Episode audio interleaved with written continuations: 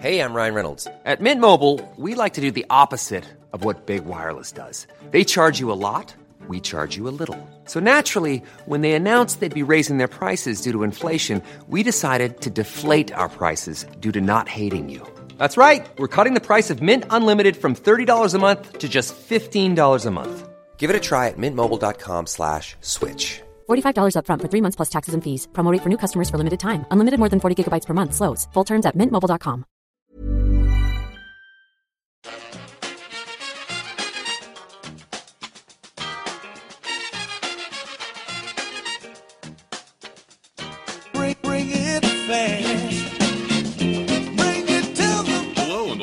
to the EPL Roundtable. I'm your host Kevin DeVries, and as always, if you'd like to reach us at the podcast, you can do so by either tweeting us at EPL Roundtable or emailing us at EPLRoundtable at gmail.com. Hi, I'm uh, Richard Burns. I'm a Manchester City fan. You can find me on Twitter at twitter uh, twitter.com at Richard the Burns. I write for uh, Yahoo Sport about City and for typicalcity.org. Hi, I'm Sean Whetstone. I'm still a happy hammer, even though we, we've dropped down slightly to seventh place. Uh, you can find me at West Ham Football on Twitter. I write for claretandhugh.info, West Ham blog. I also write for West Ham Till I Die, another West Ham blog. And also, I'm a podcast on more than just a podcast, obviously, a West Ham podcast. All right, thanks so much for joining us, guys. Up first, of course, we have Making the Rounds, where we each have a few minutes to discuss what's been happening at our clubs these past few weeks. We'll start off with Richard. I don't think we've spoke since the whole Pep Guardiola news broke. I guess We let's start haven't. there. Yeah, um, that was. I think I've said on uh, previous um, previous shows that I've done with you that once Guardiola announced that he was leaving Bayern Munich, the the talk here was very much that um, he was going to be City manager, and it um, that just snowballed and snowballed to the point that it was a, a really badly kept secret. Um, it is a huge, huge thing for City to have attracted a manager of Guardiola's quality um, and standing in the game because I, I mean I would say that uh, since the takeover, I think it's the most significant thing that we've done off the pitch, um, and it is obviously facilitated by the extraordinarily good business that um, the chairman um, Khaldoon uh, Al Mubarak has done, um, that Ferran Soriano has done in, and I, I hate to use this phrase, but has done in in really selling the City brand. Um, Txiki Begiristain has been um, huge in that as well, um, and it's all culminated in City landing the most coveted manager uh, in in world football. And as somebody who was brought up on Division Two football under Joe Royle, that progressed into um, a Stuart Pearce season in which we only scored 10 goals at home.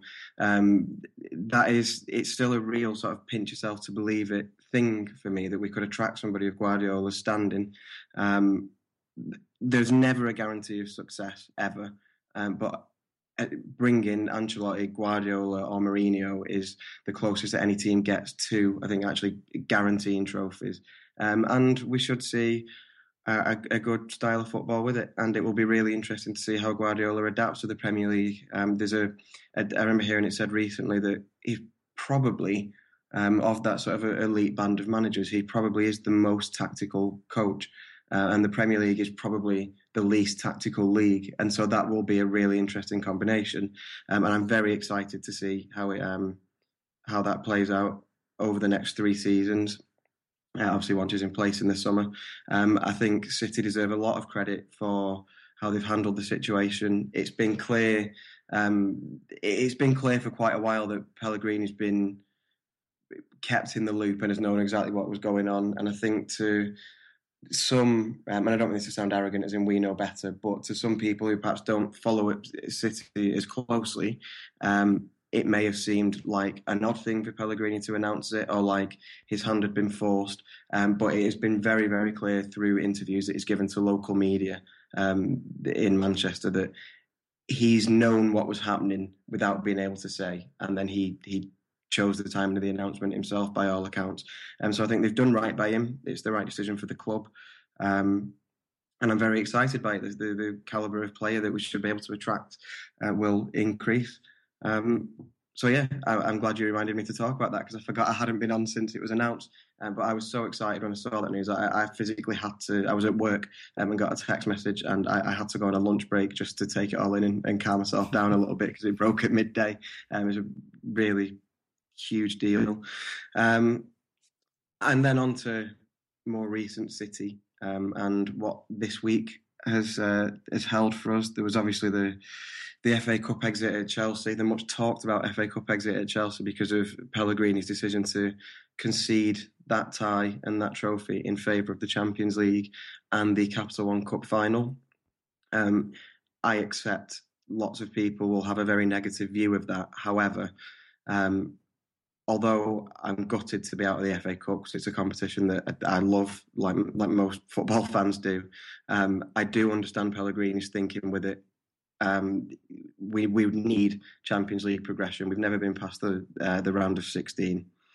Um, by the, the, the draw uh, or by being drawn against Dynamo Kiev clearly represents the best chance we've had uh, to get to the quarter final because whilst um, they're they're not a, dreadful team and every team poses their own threat and whatnot, and um, there's certainly no Barcelona who have knocked us out the last two years. So I think the the way that Pellegrini can justify that uh, the decision to play a team of children last week um, is by getting through the Champions League tie, which we've taken a massive step towards doing, and by winning the Capital One Cup final on Sunday, um, which I think will be a very tight game, but we will be favourites for it and, and have every chance of winning that too. Um, and if we do both of those things, then as disappointing as it was to have to sacrifice the FA Cup, uh, I think Pellegrini will be able to justify, uh, fully justify his reasons for doing that. Um, had he played Aguero and company, and one of them pulls up with an injury, and we go on to go out of the Champions League and lose the cup final, then he would be getting absolutely blasted for that as well. Um, so I appreciate people have passionate opinions about the FA Cup and uh, how seriously it should be treated, uh, but from a insular um, and introverted look at it, uh, I would fully support Pellegrini's decision um, with what he did, um, and the vast majority of the the youngsters that played did a pretty decent job of it, uh, in the first half. The second half, the scoreline was harsh on them.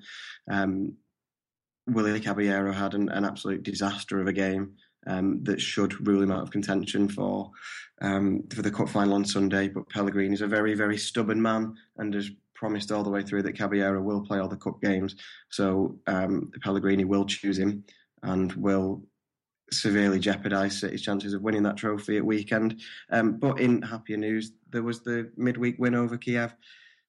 It, it's a really weird, um, it's a weird reversal of recent years for City. In that the Champions League has often been a bit of a a blot on our copybook in what have been relatively successful seasons. We usually have a good cup run. We've not finished outside of the top two of the Premier League for uh, for four seasons now, so we, we're generally pretty successful at home but the Champions League is always a, a blot on that copybook, as, as, as I said.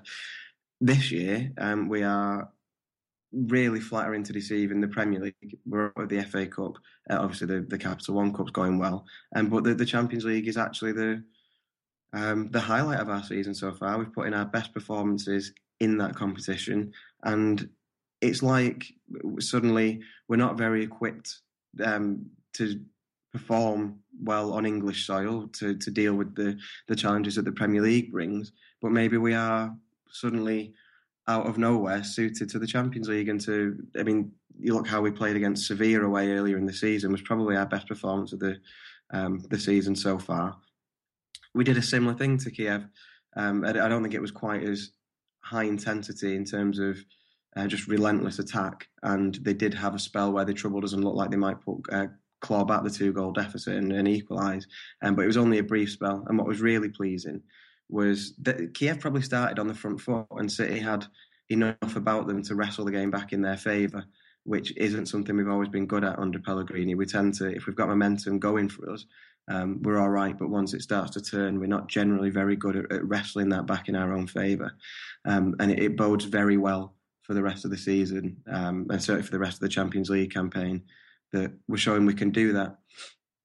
Um, I thought it was a, a, magnificent performance full of individual brilliance. David Silva, who has been pretty woeful recently and, and gotten away with it a lot in terms of um, supporter criticism and media criticism. He, he, hasn't attracted that much of it, but he's been really poor. He was great last night. Raheem Sterling was um, was great. in Kiev.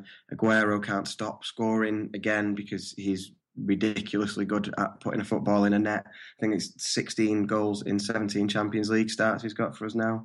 Um, Yaya Toure putting his best performance in months. We look far more solid at the back for um, for having Vincent Kompany fit again um, and putting Nicolas Otamendi aside him were wonders that they were they were brilliant together. And Joe Hart, in complete contrast to um, Willie Caballero's performance at weekend, Joe Hart maybe even won us the game with an absolutely crucial world class save uh, when we were two one up. If Kiev had equalised, it would have put a whole different complexion uh, on the tie. But instead, he was able to um, to keep them at bay, and we were able to add a third goal at the end. So it's been, I think, despite the the Chelsea battering, um, that was a, a, pretty deliberate concession. So it's been a pretty positive week for City. Hopefully, with a um, a great flourish to come on Sunday with a cup win, the first trophy of the season. Yeah, you mentioned that you've kind of struggled in the Premier League, uh, picking up losses to Leicester and Tottenham, which for any other club would be no slap in the face, considering. and West Ham. And um, West Ham. But that was before the announcement, which ruins my narrative, but it was true nonetheless. Um, but it kind of reminds me because it was around this time of year when Harry Redknapp started being linked with the England job. A lot of the players started questioning their future at the club, how all of that was going to shake out. Do you think we're seeing a little bit of that at Manchester City since that announcement?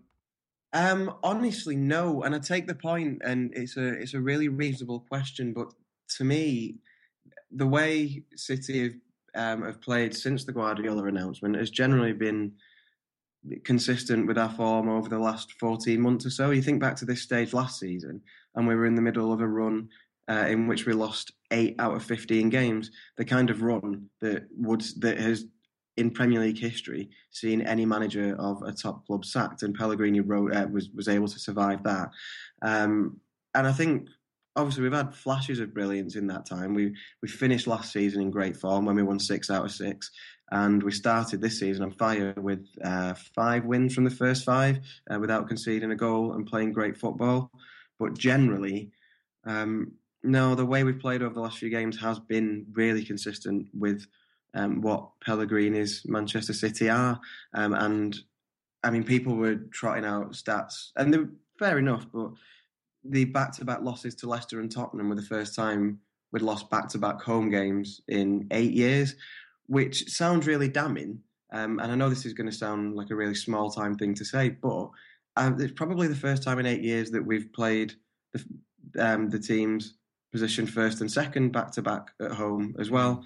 And while City should be good enough to um, to beat Leicester and Tottenham in you know on any given day, you also have to accept that they are both very good teams. They they were first and second for a reason at the time that we played them, um, and Pellegrini did as Pellegrini does. He didn't account for the opposition. He was very rigid in um, his ideas of this is how football should be played. This is how Manchester City play, and the opposition will just have to adapt to us. Um, it's a very naive approach that um, in particularly against Leicester when we just gave Mahrez the, the run of the pitch uh, because we didn't make a plan for him and we picked our slowest defence to play against Jamie Vardy. It's just it's absolute um, it's naive and it's a really arrogant management style. Um, and I don't think the the Guardiola announcement has had too much of an impact. I mean, I'm sure it's in players' minds. Everybody knows they're playing for a future, um, but I don't think that's the key reason for uh, the dip in form since the announcement. I think it's just indicative of the way City play, and um, it, it, makes quite an easy narrative at the moment. Hmm. Yeah, it was pretty easy for me. So that's, that wasn't a dip, like. but it's true. That's literally what I did. I was like, the Redknapp stuff started in February, and then we were awful for the rest of the year. And uh, yeah, that was very disappointing. Of course, not making Champions League that year, in part because of that. Uh, so glad to hear that's not happening to you. Uh, Sean, it's been a, a, little bit since we've had you on as well. You mentioned West Ham no longer in the lofty heights of the Premier League, but still playing some pretty excellent football. What's been your take on the club of late?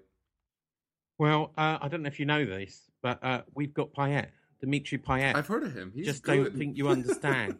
He's Super Slav's man. He's better than Zidane. We've got Dimitri Payet. Have you heard that song? Have you heard, heard Just any now. West Ham fans mention Payet at all in the last three months. Who? Dimmy. Oh yeah. he he is. I mean, it's it's amazing. You know, as a West Ham fan, you know we don't have great expectations, and and this is one player that uh, the TV companies want to put on all the time. Uh, this is because the neutrals love watching. Nearly every uh, supporter I speak to would love him in their team. Um, in fact, we're getting to a point now where supporters said, "Well, we wouldn't mind Lanzini, and we wouldn't man, mind that Antonio, and we wouldn't mind uh, Aaron Cresswell, and and what a great buy Sam Byram was." So we're in this enviable position where actually people want people in our team. Um, uh, and I'll come back to, um, of course, we play Sunderland. I know we're going to do a bit of a preview. We're doing playing Sunderland, the old man. And, you know, uh, Sam Allardyce, and he's come out and said some things, but I'm going to save that for a bit later. But you know, here's a man who bought Stewart Downing. He paid nearly 11 million for Matt Jarvis. He paid 17 million for Andy Carroll. You know, two of them are left. Uh, one of them's still on the sick bench. You know, Bilic come in. He's bought Dimitri Payet. He's bought, uh, or, or, we've got Lanzini, and we're just about to buy him for a knockdown price. And Antonio um, Antonio from uh, Notts Forest. And you know it's it's it's a turnaround, and it's a great time for West Ham fan to be alive. You can probably tell by my um, by my demeanour at the moment, even despite being ill. So I apologise if I cough tonight. But really, that all was encompassed in the FA Cup uh, fifth round match at Ewood Park last week, uh, we're still buoyant and high from that because you know it's not often you go and win five one, and you know people will say, yeah, but it was a it was a you know poorer opposition. But you know let's not forget, you know Blackburn have done what West Ham have never done. They've won the Premier League. You know until recently they were in the Premier League, and um, you know they they're still a decent side. You can't just write off, you know, uh, another side saying, well, they're in another division and and therefore West Ham should just roll over. But you know, it was one of those all-round experiences, which I think was really good. I'll ask you guys in a minute. Really good for a neutral to watch. Uh, and again, it's the man, Dimitri Payet, the little tricks he does. You know, that free kick, his solo goal where he just, you know, goes inside past defender Wallop and takes it. Um, our new loan signing, who I've been slagging off, by the way, um, Emenike, who, who, scores. I mean, one was a tap in, the other one was was well taken. We we joked that Carlton Cole wouldn't have got that. um, and Antonio, you know, Antonio bought for seven million. Everyone's going, "Oh, will he get a, into the team?" You know, here's here's we've got one of what's considered one of the best wingers in the Premier League, or certainly was in Victor Moses from Chelsea, uh, paying him an absolute fortune, over a hundred grand. If he plays, he gets over a hundred grand a week, and yet he's sitting on the bench because we put a championship player who was up to a few games ago a championship player ahead of him who we bought for seven million. And I think that, you know it's great. It's great. We've got we've got we're in the FA Cup final. Uh, sorry, FA Cup final. That's a fraudulent slip. We're in the FA Cup quarter final, um, and I think we've got a really good chance of going all the way uh, into the final and having a real cracking final this year you know, although said we're slipping down the Premier League, we're still on 40 points. We're safe, by the way. We're not getting relegated. We're on the same points. We've been six all season, apart from very recently. We've been six or above. You know, lofty heights of third. Um, we're only dropped down on goal difference, one goal difference with Southampton. Uh, we're, we're level on points with sixth place on 40 points and one goal difference. So, you know, a win against Sunderland uh, this weekend we're playing the mighty Spurs on Wednesday, and I will be there. I fancy us turning you over as well, Kev. Um, and I still think we can get a top six finish and an FA Cup win. How's that? How optimistic is that? Um, but you know, yeah, I, I, I don't know what else to say. We're we're all happy, and we we have to pinch ourselves occasionally as West Ham fans and going, it will all go pear shaped in a minute. You know, even we've we've suffered injury after injury. You know, we, we lost Payet for nearly three months. We lost uh, Andy Carroll off and on all the time. You know, we've lost Enner Valencia. We've lost our top goal scorer, um, or was our top goal scorer, who set a twenty uh, year uh, twenty goal target of Diafra Sakho, who's still not back. Uh, we've got Winston Reid out. You know, all of these players are out at the moment, and yet we've got the breadth of a squad to still carry on and still get results. That's not the West Ham I know. That's not the West Ham that many other people know. So, you know, we, we without getting too dramatic, we're in a, a bit of a start of a golden era, and we, we, we feel we're on the cusp of something special. And that will start with moving. You know, hopefully we'll have a really good season, maybe a top six finish with a bit of luck, and then on to the Olympic Stadium in August. And um, you know, the, the the delights that wait us there, spending more money, big budget in in the summer when the new TV money comes, and uh, onwards and upwards. And I, I, don't know if you saw in the news, but our new claret and blue seats have just been installed in the Olympic Stadium. Hmm. So if you're a taxpayer, um, thank you very much for that. a a UK taxpayer, that is. Thank you very much for paying for our seats in the new Olympic Stadium. Yeah, I'm not sure tons of people will be thrilled with that, but I will speak for them and say you're welcome anyway. But but my question to you, Hmm. uh, Kev, is: I'm sure you've watched some match. Hopefully, you've watched some West Ham matches. I mean, is there that excitement of watching and saying, you know, it's like watching Brazil? Well, when Brazil were good, right now, now because now they still play Paulinho sometimes. Um, th- there is definitely a little bit more flair there, although some of your recent performances have kind of been last gaspers, where Yeah. you know Payet found it very hard to get through the defense, and then in the last match randomly pops up with a goal and an assist in the last ten minutes. Uh, but that's that's what he brings. I do recall uh, West Ham fans, you know, talking about how Tottenham were a one-player club uh, back when we had Gareth Bale, who snatched victory from the jaws of otherness. Uh, I'm not saying it's at that point, but you know, he he he is really just a game-changing player. There's no arguing that. And with Lanzini on the way back, and I do like Diafra Sakho, I thought the Emenike thing was a good stopgap signing. Well, is that loan to buy or just loan? what with who's oh the Emenike? We Hmm. haven't got an option to buy, but we won't buy him. We've got um, you know, he's, he's As soon as Sakho and Valencia are both fit, then you'll. Yeah. Yeah, yeah, and and we're we're getting the um Marseille guy, um, Michy Uh, Batshuayi, Michy. Yeah, that's adorable. Yeah, But whatever, Yeah. we'll talk about that in the summer. Yeah. um, I do understand that if he went to you, he would be your best striker as opposed to our backup. But you know, it's Pochettino, man. Would you have Dimitri Payet in your? right now? Yeah. Yeah. Yeah. You would. Would you swap him what for Dele Alli? What? Who would you swap him for? Interesting. Um, hmm. This is gonna ruffle many a Tottenham feather. Yeah, but I think he's more dynamic than Christian Eriksen. I think Eriksen is a tidier player, but I think Payet can make it happen on his own, and Eriksen is at his best when his teammates are at their best, as opposed to Payet, who raises the level of the players he's playing with. Same question to Richard.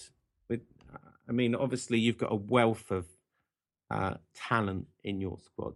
Would, Mm. would Dimitri Payet fit in in a Man City? Um, see, I, I mean, I, I can only echo uh, probably what um, you'd fully expect me to say. That I, I really, really like him. I was, the, the, I mean, the closest I've watched him was in the, uh, the the recent game at your place between West Ham and City, the two-all draw, and he was absolutely magnificent. Um, and so I, I really, really like him, and I really want to answer yes to this question.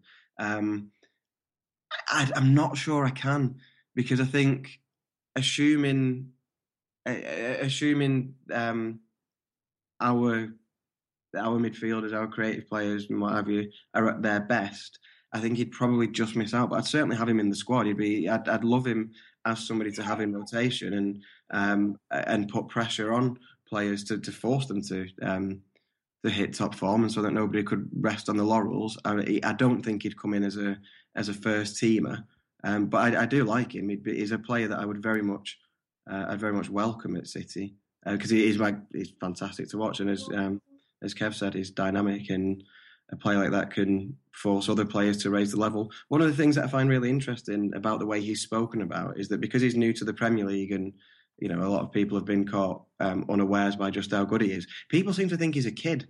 Like commentators do it. Michael Owen the other day said something on the lines of, "He's got, he, he's got something special." This kid, he's like, he's 28. He's, He's- and he's 29 uh, next month as well. Yeah, that's like a footballer's peak years. You know, I mean, he's not learning the game, is he? This is it's probably as good as he's going to be. um, and hopefully he holds that level for a long time for you because he's fantastic. But he's not a new kid on the block, so to speak, is he? I find it's a really interesting way that people look Well, at him. apparently Newcastle, Spurs, and uh, yeah, Newcastle and Spurs both turned him down. Hmm. Uh, obviously, uh, Newcastle chief scout is well, nearly most of their players came from France, and they decided he was too old. Hmm. Um, That and- also and is distra- probably where Tottenham were coming from as well. well, 'cause they're all about Tottenham. It, was. David Ginola. David David Ginola came out last week and said he recommended. You know, because everybody likes to jump on the bandwagon. Right. David Ginola came out and said I recommended Dimitri Payet to Daniel Levy and really rated him and said he would really uh, fit in with English football, and I've been proved right. Mm. I bet people love yeah, people saying. see, a, a thing that Tottenham love to do is something that maybe Liverpool could learn a lesson from, which is uh, we tend to not spend lots of money in positions where we're already set, where we have a player like Christian Eriksen, who even though right now, and I'm talking about literally today, not even this entire season, but today I'd probably take Payet over Eriksen.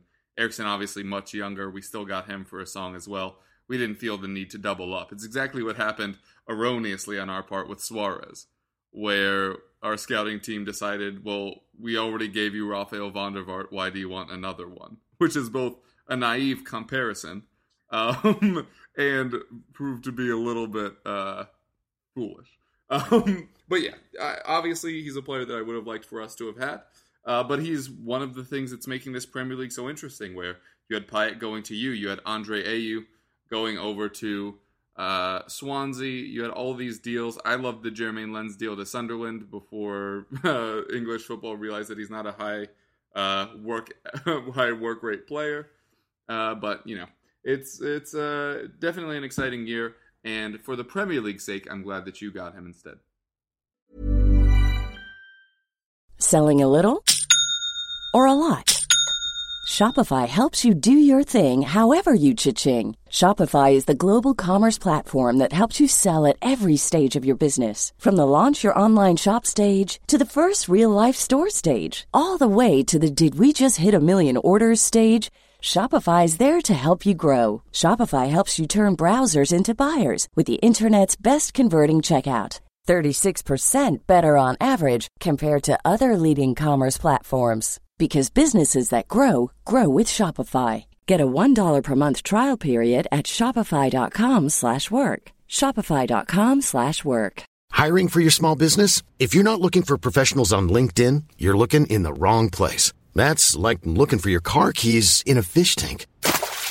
LinkedIn helps you hire professionals you can't find anywhere else, even those who aren't actively searching for a new job but might be open to the perfect role. In a given month, over 70% of LinkedIn users don't even visit other leading job sites. So start looking in the right place. With LinkedIn, you can hire professionals like a professional. Post your free job on linkedin.com slash people today. Anyway, I'm sure you're going to say um, this is not the Dimitri Payet podcast. That's another podcast. Oh, did you not uh, know? we're- This, we actually rebranded this week. So Yeah, the it Dimitri is now the Dimitri Payet hour. But you know, for every every uh, player like that who makes it, even later on, you know, there's there's a hundred that didn't, Yeah. you know, make the step up from the French or the you know the the um, Belgian or, or or one of the other leagues that you know people are trying to get bargain buys and you know hit the the ground running on the Premier League, isn't there? So, but we're happy. We're happy with him. Um, we don't think because of his. I think the in some ways the age helps us. This is the last thing I'll say on this. The age helps us because he'd be 29 in the summer.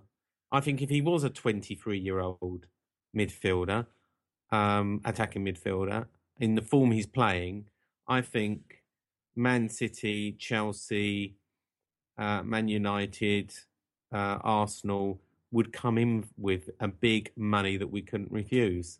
But I think the age will, you know, we've we've done a new deal with him. We've made him the highest paid player at West Ham, and I think he'd be happy to to stay at West Ham because he, he understands that you know that that big mega deal won't come in for him. He'd be a 30, 40 million pound player if he was 22, Yeah, in my view. yeah, I'd agree with that.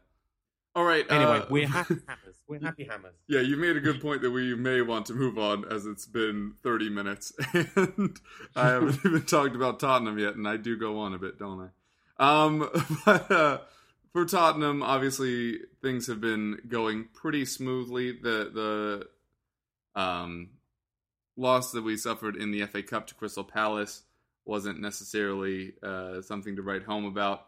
Obviously, the the draws that we had.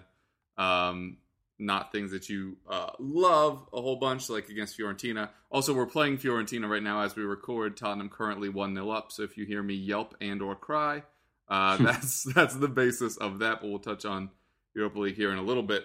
But uh, really, the big news uh, this week came today, just about an hour before we came to to recording, which is that the mayoral office in London, aka Boris Johnson, has uh, approved Tottenham's final plans for the new stadium. So that looks like it will all start moving along very quickly. We'll need to get to England to get to some White Hart Lane action before it gets torn down. Um, and, and that's kind of the mood that's been floating around is that that uh, very quick uh, split that I just made there of how exciting it is about the new stadium, but also this is also kind of the end of an era for many people, and and that's being reflected in the community of a lot of people that are very delighted with the news, realizing that as Levy has always said, we need to have a bigger stadium if we want to have continued success both financially and on the pitch. Um, and then a whole bunch of fans that are very reminiscent and, and don't want to see White Hart Lane go away. Uh, if we do end up making Champions League, which it would be pretty hard for us to screw up at this point, but we are Tottenham. It's always uh, within our power to somehow ruin it. Um, having Champions League football at the lane in the last year of its existence would be very special. Much like John, you were mentioning, if you could get an FA Cup uh, win in your last year at, at uh, your stadium, it would have even more impact. So uh, that the should all be. ground, we like to call it, Kev. the I, that's why I left it alone because I think I've gone rubbish. both ways and been corrected twice. So I'm just gonna leave it, call it that stadium, uh, and then next year we can start anew with Olympic Stadium. Are you going to call it the something else ground just to keep me nice and confused? Well, it will. It's not allowed to be called. Well, a little bit of trivia, and I won't be too long, but it can't be called the Olympic Stadium anymore because you need to have naming rights from the IOC, and they don't. So the real name of the stadium is the the stadium, the stadium at the Queen Elizabeth Park. That's the real name of it. But of yeah, course, that's awful. I'm in the next it month, it will get a sponsor, and that sponsor, so it will become the whatever stadium. I, I, I don't know who's won the rights, but it's a it's an international major brand that's won the rights, which will be announced soon. Mm. All right, well then they'll sort that out at some point. Um, but yeah, like I said, not really much going on at the club. Obviously, trying to just keep up with uh, everything in all the different competitions, and by all of them, it's really just the two, and one of them's happening right now. New stadium, not really much on the front, other than Pochettino is allegedly still the next on the contract block.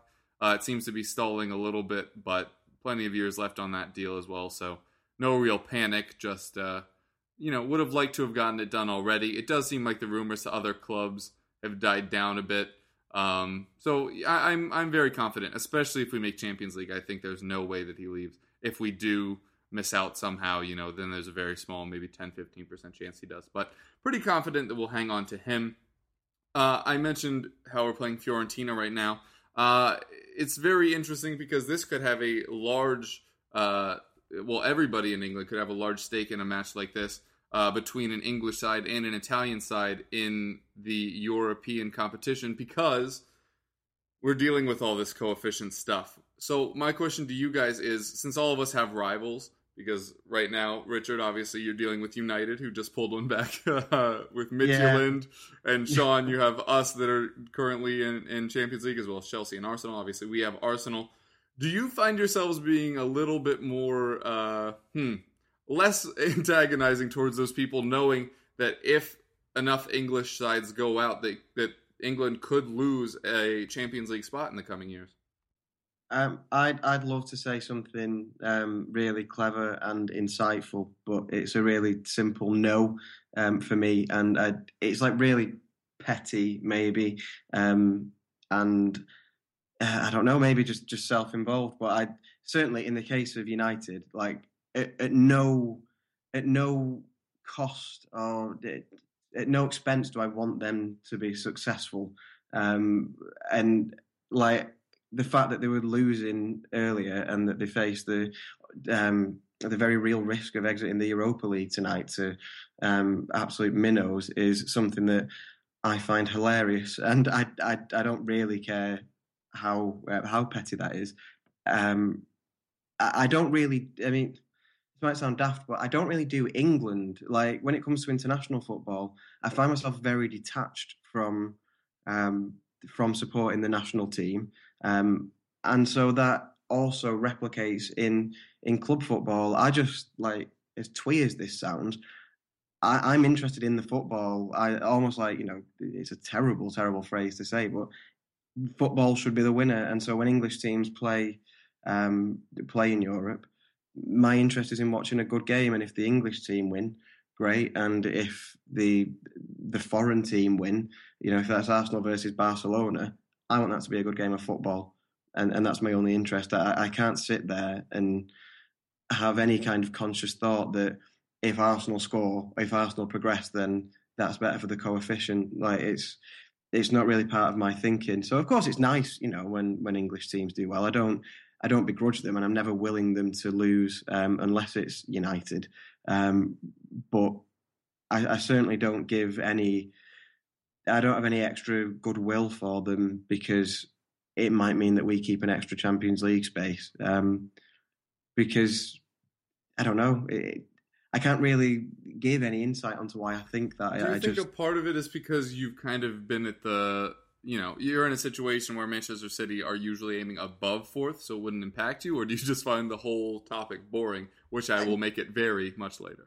um, it, it's not. I, I don't find it boring. It's just I don't know. Maybe it's something that's gone wrong in, in my psyche. Like I say, like I for a good um at, least a good 10 years i've had no interest in the national team and I, i've thought like long and hard about where that is like why that's happened because i used to and I, i've tried to analyze that in myself and i've never really come up with a satisfying answer and it it definitely like not caring as such about how english teams do in the champions league is just a, an extension of that i don't have I don't know the fact they're an english team doesn't pull on my heartstrings or make me wish them any better. Um, and so I then don't have the conscious thought about, well, this might benefit City in the long run. But um, it certainly isn't a that isn't a, a mentality since City became successful um, or were shooting at you know higher than fourth.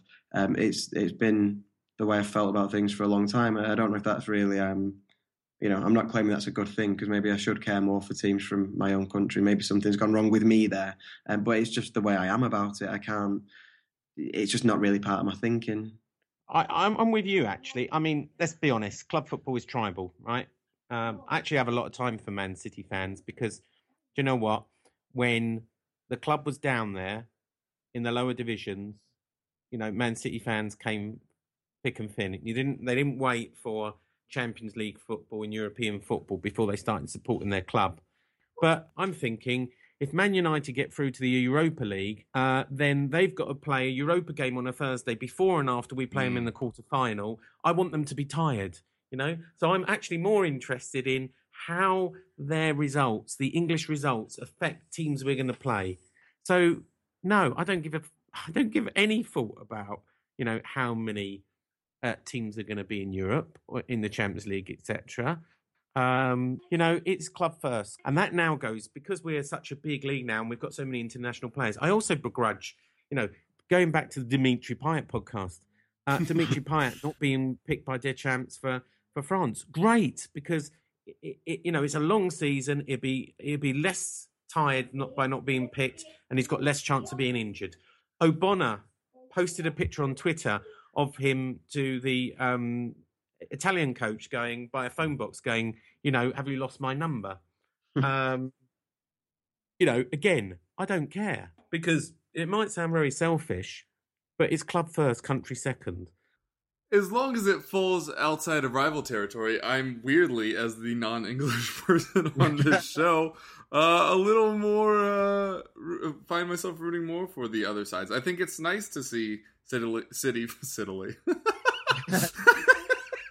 to find uh, City finally performing well uh, in the later stages of the Champions League. And uh, to Sean's point, I did very much enjoy uh, Arsenal losing to Barcelona, although I will begrudgingly admit that Arsenal did play fairly well in that match. Um, but the coefficient angle of this is interesting, and by interesting, I mean maybe to only me. Uh, but it has kind of put uh, the fear into me a little bit because, as it stands right now, if the season ended today, Italy would vault England in the coefficient rankings, meaning that that the Premier League would lose a Champions League spot, which would be crazy for uh, the year following next. I believe is how that all breaks down. But um, as it stands, England are currently on seventy three point one five nine points. Italy sitting on sixty nine point seven seven two. So that's how close things are. And if the season ended today, England would lose a Champions League spot. That's how crazy it is. And that's partially due to a five year cycle in the rankings and the fact that the biggest gap between England and Italy was five years ago in the 2011 2012 season. So the gap of 3.893, which again is the biggest between the two, disappears, leaving England 0.546 below Italy. Um, there is hope that this will A, not continue, and B, uh, that you will be spared me talking about statistics and coefficient points soon. Uh, but the draw was kind to England, with Roma drawing Madrid and Juve drawing Bayern. Uh, Roma, of course, losing Juve equal with Bayern as they head back to the Allianz. Uh, but England also got dealt uh, a pretty tough hand, with Arsenal, of course, getting Barcelona, Chelsea getting PSG. Um, basically, as it breaks down, with Lazio having already beaten Galatasaray and Arsenal looking like they're going to lose uh, against Barcelona, uh, two teams, two English teams of Manchester City, Chelsea, Arsenal, Tottenham, Liverpool, Manchester United have to make it further than Italian sides of Roma, Juve, Napoli, Lazio, and Fiorentina. And if that happens, England will hold on to its fourth Champions League spot. But that is not as easy a task as it may look on paper. If Juve and Roma do both crash out, and if Manchester United somehow fall out, although I think they may have just scored, um, it, it, it looks like it could be okay. But this is something that is not going away. Italy keep doing fairly well in these competitions, and Sean did the Premier League no favors by not taking the Champions, or sorry, by not taking Europa League seriously uh, early on. So uh, we'll see how all that shakes down. But th- yeah, I, I a find myself not minding uh, the success of other Premier League sides as long as they aren't from London. And uh, B, am actually pretty concerned about this, despite the fact that it can be a bit boring, and I think that's why it fails to get loads of coverage. Um, but it is a very real threat, and to a side like Tottenham, who consistently are around that area, uh, or you know, a team like West Ham, where you know, Sean, you were saying you're you're trying to get up to sixth. This team is pretty young. You do have a lot of talent there. Maybe in a couple of years you'll be aiming for that top four spot, and if it's gone, then you would have to take something like the Europa League more seriously to get in. So, all in all, yes, it can be boring. It is important, and I don't mind cheering on other English sides. All right, uh, now we will move on to Player Watch, where we'll quickly discuss a player that we think people should avoid in fantasy. Uh, Richard will be spared from this as they don't even have a match this week, so avoid all Manchester City players in fantasy. Uh, Yeah, Sean, gonna- sorry, what? Sorry, I was going to say on that when I saw that in the running order. I don't even do fantasy football, so I wouldn't have even known where to start. Like I can, I can tell you who's not very good, but I don't Hmm. know about point scoring. So Well, glad to I'll give you a hint. All of them, because none of them are playing this week. Um, and Sean, the reason why I had to change it instead of who would you start is because we already had the Payet hour. We don't need more. Um, so, what player at West Ham would you recommend avoiding this week? So, I mean, everybody's. I, I was saying recently on, on our own West Ham podcast, you know, it's it's hard to choose a player that isn't playing well. So I have to actually choose the players that are unlikely to play because they're injured. So I wouldn't choose uh, Andy Carroll because I think he's Mhm. unlikely to play a full match. He- He'll only play a bit part and come on maybe for a few minutes, so that would be a waste. Uh, Winston Reid will not be playing, so I wouldn't choose him either. Uh, Lanzini is not back to full match fitness, so I wouldn't choose him. Ooh, interesting. Uh, And- do do we know a match return date? Because he's returned to training already. Who? Lanzini. Oh, Lanzini is fully fit, but this will be his first match. He's he's fully ready for selection. But So I just probably be know, a sub. not- Start the next one. Yeah, he was he was on the bench um, for the last game as well. Hmm. But uh, yeah, I, I don't think he's back. Um, I wouldn't pick Victor Moses, and and I wouldn't choose. there's, Um, obviously, Enner Valencia is still out. Um, so it, it's just the injuries, really. I think everybody who's playing uh, plays well. Um, you know, there are there are other ones I would choose instead of uh, Payet as as well. But um, you know, I wouldn't choose. Uh, uh, Sakho is the other one. He's he's a few days away. His his injury has received, but he's one for the future. He's uh, maybe maybe here's a little breaking news just away from it. He might be back for the Tottenham game on Wednesday. Uh, of course. It's oh, well, at least we have Lloris back, but we're going to be without Dembele. That's not going to be fun. Uh, in the interim, will it be Emenike that gets the start up front for West Ham? Yes, yeah, without a doubt. We haven't got anyone else. so Emenike, I mean, you know, By he got a brace on his debut. Mm. So, um, you know, unless we play a false nine, like Sam Allardyce would say, uh, Emenike uh, will make uh, the start on, on Saturday. As I say, with Andy Carroll was a bit of backup, maybe on. You know, Andy Carroll's always a great one for come on for the last ten minutes. As a, you know, he's he's our seventeen million pound super sub, isn't he? Yeah. Uh, also, I still I- wouldn't. put him in- I, I think uh, Antonio has the skills in finishing that you could play him up front if you had to. Um, but yeah, that- well, it, I don't know if you know, but we played him at right back last week. oh dear. Well, it's kind of like when Chadli first back. came to us. He played left back and striker in the same year. Yeah, well, we don't have a right back because we did have James Tomkins, who's, by the way, also uh, just recovering. Hmm. So as right back, obviously we lost Carl Jenkinson, and um, you know Sam Byram. Byram, was cup tied, but um, Sam Oh, Byram will right. come back in as right back. But, Yeah. yeah, yeah. All right, uh, yeah, for Tottenham, we're going to kind of stay on the the flavor of, of wing backs because they swap every match for Tottenham, and we always play whoever the rested pair is for each match, regardless of competition. So, unless you want to waste all of your transfers while trying to keep up with this rotation, I'd probably advise you to look elsewhere. We're seeing Trippier and Davies today, means we'll see Walker and Rose at the weekend, much like we saw them last weekend against Crystal Palace. The only thing that could throw a wrench in this is actually a thing that's happened while we've been recording, which is Kieran Trippier picking up a yellow card.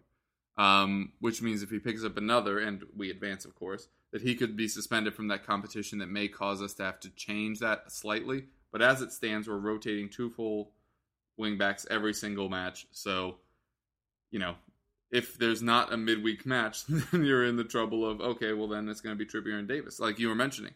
Uh, the West Ham match is going to fall midweek. So which side are we, which pair are we going to see? So it's probably something you just want to avoid on the whole. Also, I think Eriksen is a bit pricey at 8.6. I know that he offers more than Dele Alli does, but Dele Alli does it for 2.5 cheaper in the official game. So anyway, that is my quick take on that. Now for previews, we're going to do something a little bit different because we do have a cup final to discuss. So we will start with Richard before spreading it out to the group.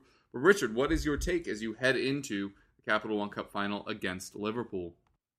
Um, I'm slightly nervous, which I suppose is natural before a cup final. Um, I am also excited.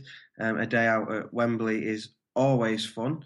Um, we've had um, a, a good few of them in, in recent years, and barring the excitement of the first one, which was the, the 2011 FA Cup final against United, um, that was extremely special.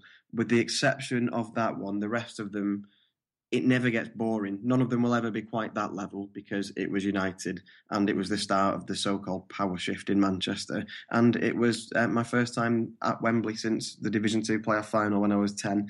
Um, but it doesn't get old. Um, and I used to wonder that when United used to be going there like seemingly twice a year when, when I was growing up, do they ever get bored of it? And, and you just don't. So I'm excited for that. Um, in terms of um, a rivalry, although obviously Liverpool are far bigger rivals of United than they are of us. Um, it's also, other than that derby, um, it's the the biggest, I don't know, maybe the biggest rivalry between supporters that we've had at, at Wembley. So it should make for a great atmosphere. We've never had any um, real issue with Stoke fans or Sunderland fans. They were just good atmospheres because they were a final. This will be a good atmosphere because it's a final and it's City v Liverpool. And you throw in the whole sort of uh, Raheem Sterling narrative that's going to you know the Liverpool fans are really going to get on his back. Um, City fans obviously be noisy in his favour when that happens. So it should be a, a really good atmosphere.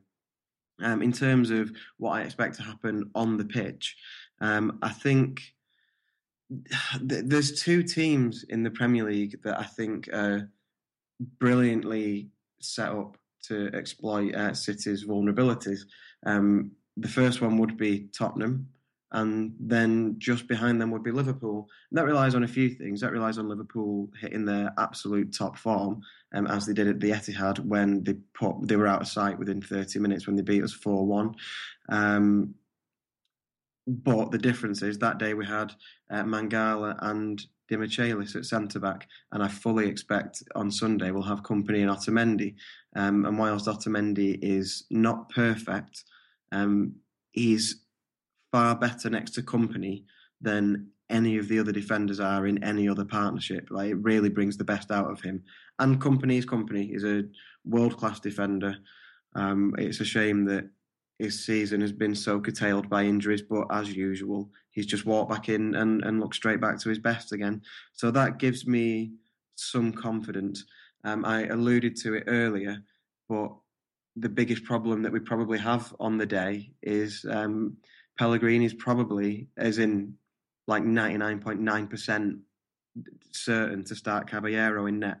Um, and, and that annoys me because the only argument you can make that Caballero should start this game is a sentimental one, i.e., he's played every game in this competition. Wouldn't it be a shame for him to miss the final? And of course, on a human level um, and a professional level, it would. But Manuel Pellegrini's job as manager is to maximise City's chances of winning this this competition. Um, and if he opts to start Willy Caballero over Joe Hart in net, uh, he's doing exactly the opposite, and he's um, seriously diminishing City's chances of winning the cup. Um, because once again, I mean, I tried to be positive about Caballero the last time I was on on this podcast, and we had a discussion yeah, about yeah, how, yeah, we had a discussion about how good second string goal our, our second string goalkeepers were. Um, and I said that horrible line that he was a reasonable shot stopper. Um, and then he went and, and proved me really wrong on Sunday. And it is clear that um, I think what I said at the time was that he's, he's not a good number two. He might be a really good goalkeeper, but he's not a good number two. Um, and that has been further evidenced in the last week. Um, and so playing him in a cup final, um, it, it really concerns me. Like, it wouldn't be a good decision. He doesn't he doesn't command his box or control his defence or distribute the ball as well as Joe Hart does. Um, and he's he's not as good at the that really basic thing of shot stopping. Liverpool are going to create chances. They will they will get behind our defence at times. That's almost certain. Joe Hart's fantastic at one on ones. In my opinion, probably the best in the league at that. Maybe alongside uh, who I think is particularly good off his line. Um, away from the goalkeepers, I think it's a real shame that we don't have Fabian Delph available. I think he will be perfect for this game. Um, as a I mean, he can sit deep, he can break up play, he can um, he can burst forward and, and, distribute the ball brilliantly up front. So he will be a real big miss to us. Um, it would have given us a couple of options with what we could have done with Yaya Toure as well, um, because he does struggle to play two full games a week at the moment, and he put in a um, a really good shift uh, in Kiev. So he might tire. That worries me slightly, especially against Liverpool's sort of intense pressing game. Um, but City do struggle with pressing. And if Liverpool were to win, it wouldn't exactly be the biggest upset. So I think I, I can force myself to be positive. Um, I can I can make myself feel quite confident because clearly, when you see how well City played against Kiev, despite this season being quite frustrating, actually City is still a pretty good team. They they flatter to deceive a lot, but they've got that that sort of Wembley experience, that cup final experience. They've got big game players who can push them over the line. Um, but I, I do still worry that. I mean, Klopp. I'm sure Klopp is just going to set Liverpool up to try and do exactly what they did to us at the Etihad. They will try and hit us early, and if they do that, City could really be in for a lot of problems.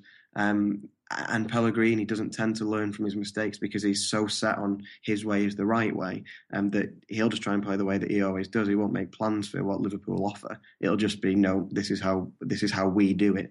Um, so I I have my concerns, but our strongest eleven against their strongest eleven should we should win the game. And I, I was going to be really petty and say that the most pleasing thing would be if we win this with a Raheem Sterling goal Um, and I thought, no, that's probably really uh, sad and myopic. Um, and so instead, I'll say I'd rather we win this with a Raheem Sterling hat trick. I love it. If I had to push you for a score, Um, I've been consistent with this on uh, a couple of other places that I've been talking about this game, so I'm going to stick with two all in normal time and a City win on penalties. And if we're to get really specific, uh, four three in the shootout. wow, that Either is very Sterling- specific. Everybody Yeah. place your bets. Sterling scoring the winner or Milner missing the decisive. of course, or both. It could be both. That'd, Um, be, that'd be perfect. I like James Milner and, Mm. and all that, but that would be They um, do not like him. it would it would be a great narrative if he were to do that. Yeah. All right, Sean, we'll throw this to you. What do you see happening in this match? Put a, a West Ham slant on it. Obviously, we've paid um, Liverpool three times this season and beaten them every single time. So we, we've we've shown the frailties of Liverpool. Um, and obviously, Jurgen Klopp needs to, you know, won't be able to sort it out until probably next season. So they, they just can't defend against set pieces. I think if you just play set pieces, And you have Kompany On, back, um, so that'll help. Yeah, uh, I I think Man City can won't need to go to penalties and, and can win it in, in normal time because that's where the weak spot is. That said, you know, bringing back the West Ham theme, obviously we've beaten Man City once and and draw, drawn against them. They've got frailties this season as well. Uh, um, so you know, anything can happen in a cup final. Um, I, you know, two Premier League rivals. Personally, I'd like City to do it. I've said I've got more affinity to City fans than I do to Liverpool fans, yeah. um, and and I think they can do it. You know, no fair play to Pellegrini. I think they can do it in normal time.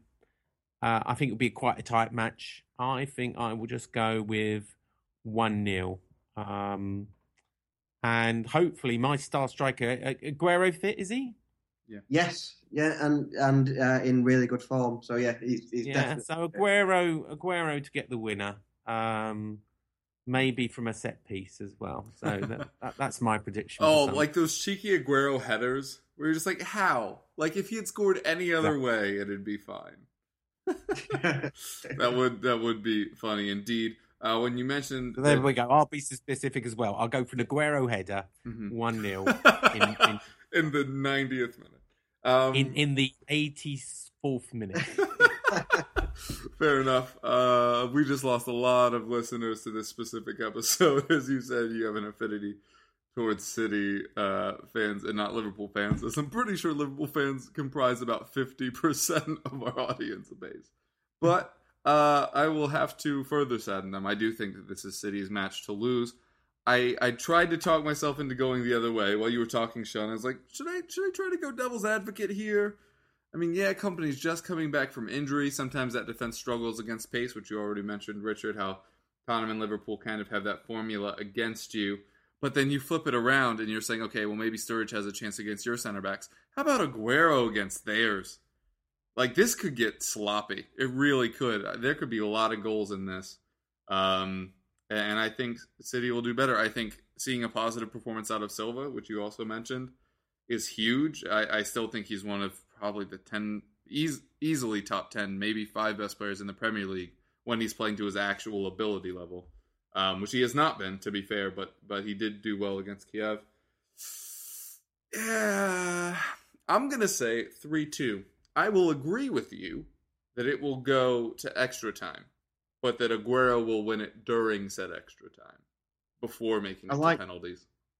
I like that. I feel like between the three of us, we've sort of negotiated an amicable solution. Only like- for it's like- City, though. If Yeah, yeah, no, Liverpool win, we're all wrong. yeah, it's like you, you you've mediated between us and found and found the right result. I'll take that. I'm the common ground. I'm the Camp David of this podcast. Like 12 people just got that reference. Um, all right, and from those City predictions, we will go on to our club's matches. Sean, we'll start off with you and West Ham's match against Sunderland. Yeah, so this is a grudge match, isn't it? For the first time since uh, Sam Allardyce left, and you know he, he's not got a big love affair with West Ham fans. You know, it ended a little bit. You know, we understand that he got us up for the first time of asking, and he kept us in the Premier League, but the football wasn't exciting. Um, I think um, the chairman David Sullivan and, and Bilic shown great respect by saying, you know, they should respect him and what he did for West Ham.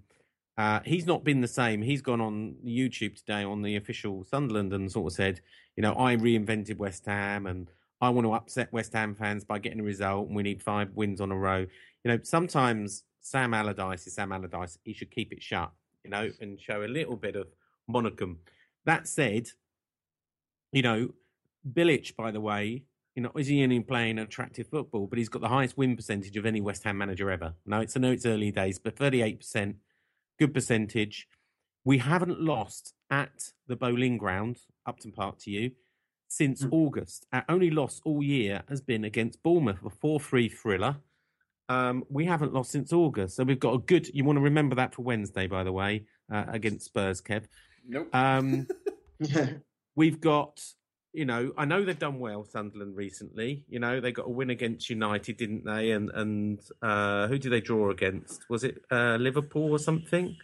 yeah, Um, yeah, drew with Liverpool when the Liverpool fans walked out and they got two But- goals. you know, they've got a sloppy defence, uh, and uh, you know they've got Defoe that can score a goal, um, but we've got Dimitri Payet, we've got uh, good attacking options and creativity, and and we've I think we've got a solid defence and two good goalkeepers. So I expect um, there to be goals, you know, uh, and I'm going to go for a two-one win for West Ham. And I think Dimitri Payet will be involved in both of those goals, you know, making one and scoring one. Good for fantasy. And I think that will put us that will put us into um back into the top six. Hmm. So we won't expect anything. But I can tell you now, BBC Match of the Day will be showing some fans booing Sam Allardyce. That is inevitable. but they will be having special roving mics out. But that's the way it is. You know, if you pay your money, I personally won't be booing. But if you pay your money for your ticket, if you want to boo, boo. Personally, I don't see it. I won't be applauding the man. I won't be booing the man. Uh, you know, he's part of our history now. We get on with it. We've got a new great manager who's playing attractive football, and I think he's going to get his next win on Saturday lunchtime kickoff. Yeah, uh, Tottenham face Swansea, uh, and you, you have to be confident. Obviously, as a as a Tottenham fan, uh, you always fear the vengeance that Sean was just kind of talking about of somebody coming back. Is it inevitable that Sigurdsson scores on a free kick or something? Yeah, probably. Uh, but you have to imagine that we'll be able to outscore them. We're facing a Swansea side who have the second fewest goals scored this season, facing us and our league best defense, fewest goals allowed this season. You gotta love that matchup. If you, if you flip it around, we're still in the top five in goals scored. They're still somewhere in the middle uh, defensively.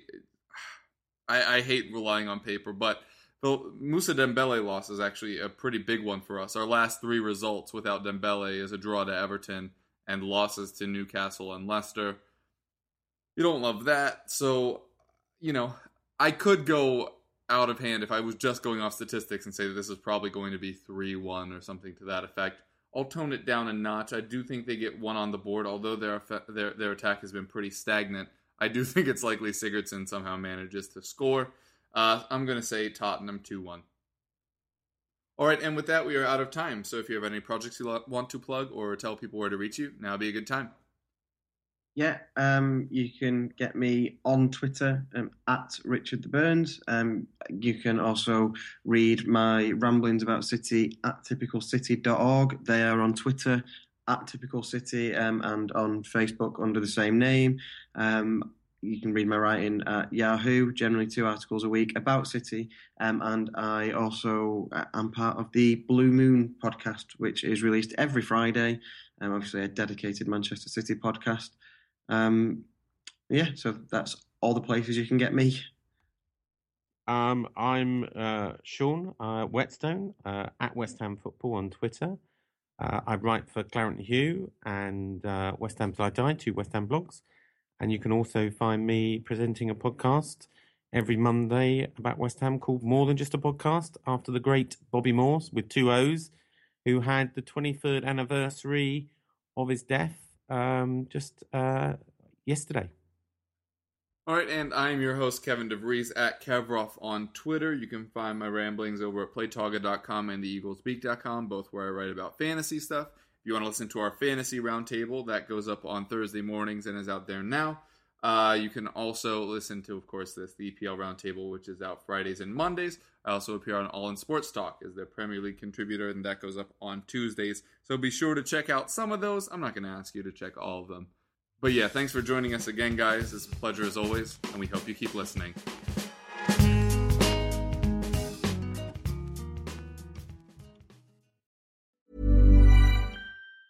Even on a budget, quality is non-negotiable. That's why Quince is the place to score high-end essentials at 50 to 80% less than similar brands. Get your hands on buttery soft cashmere sweaters from just 60 bucks, Italian leather jackets, and so much more. And the best part about Quince, they exclusively partner with factories committed to safe, ethical, and responsible manufacturing. Elevate your style without the elevated price tag with Quince. Go to quince.com slash upgrade for free shipping and 365-day returns.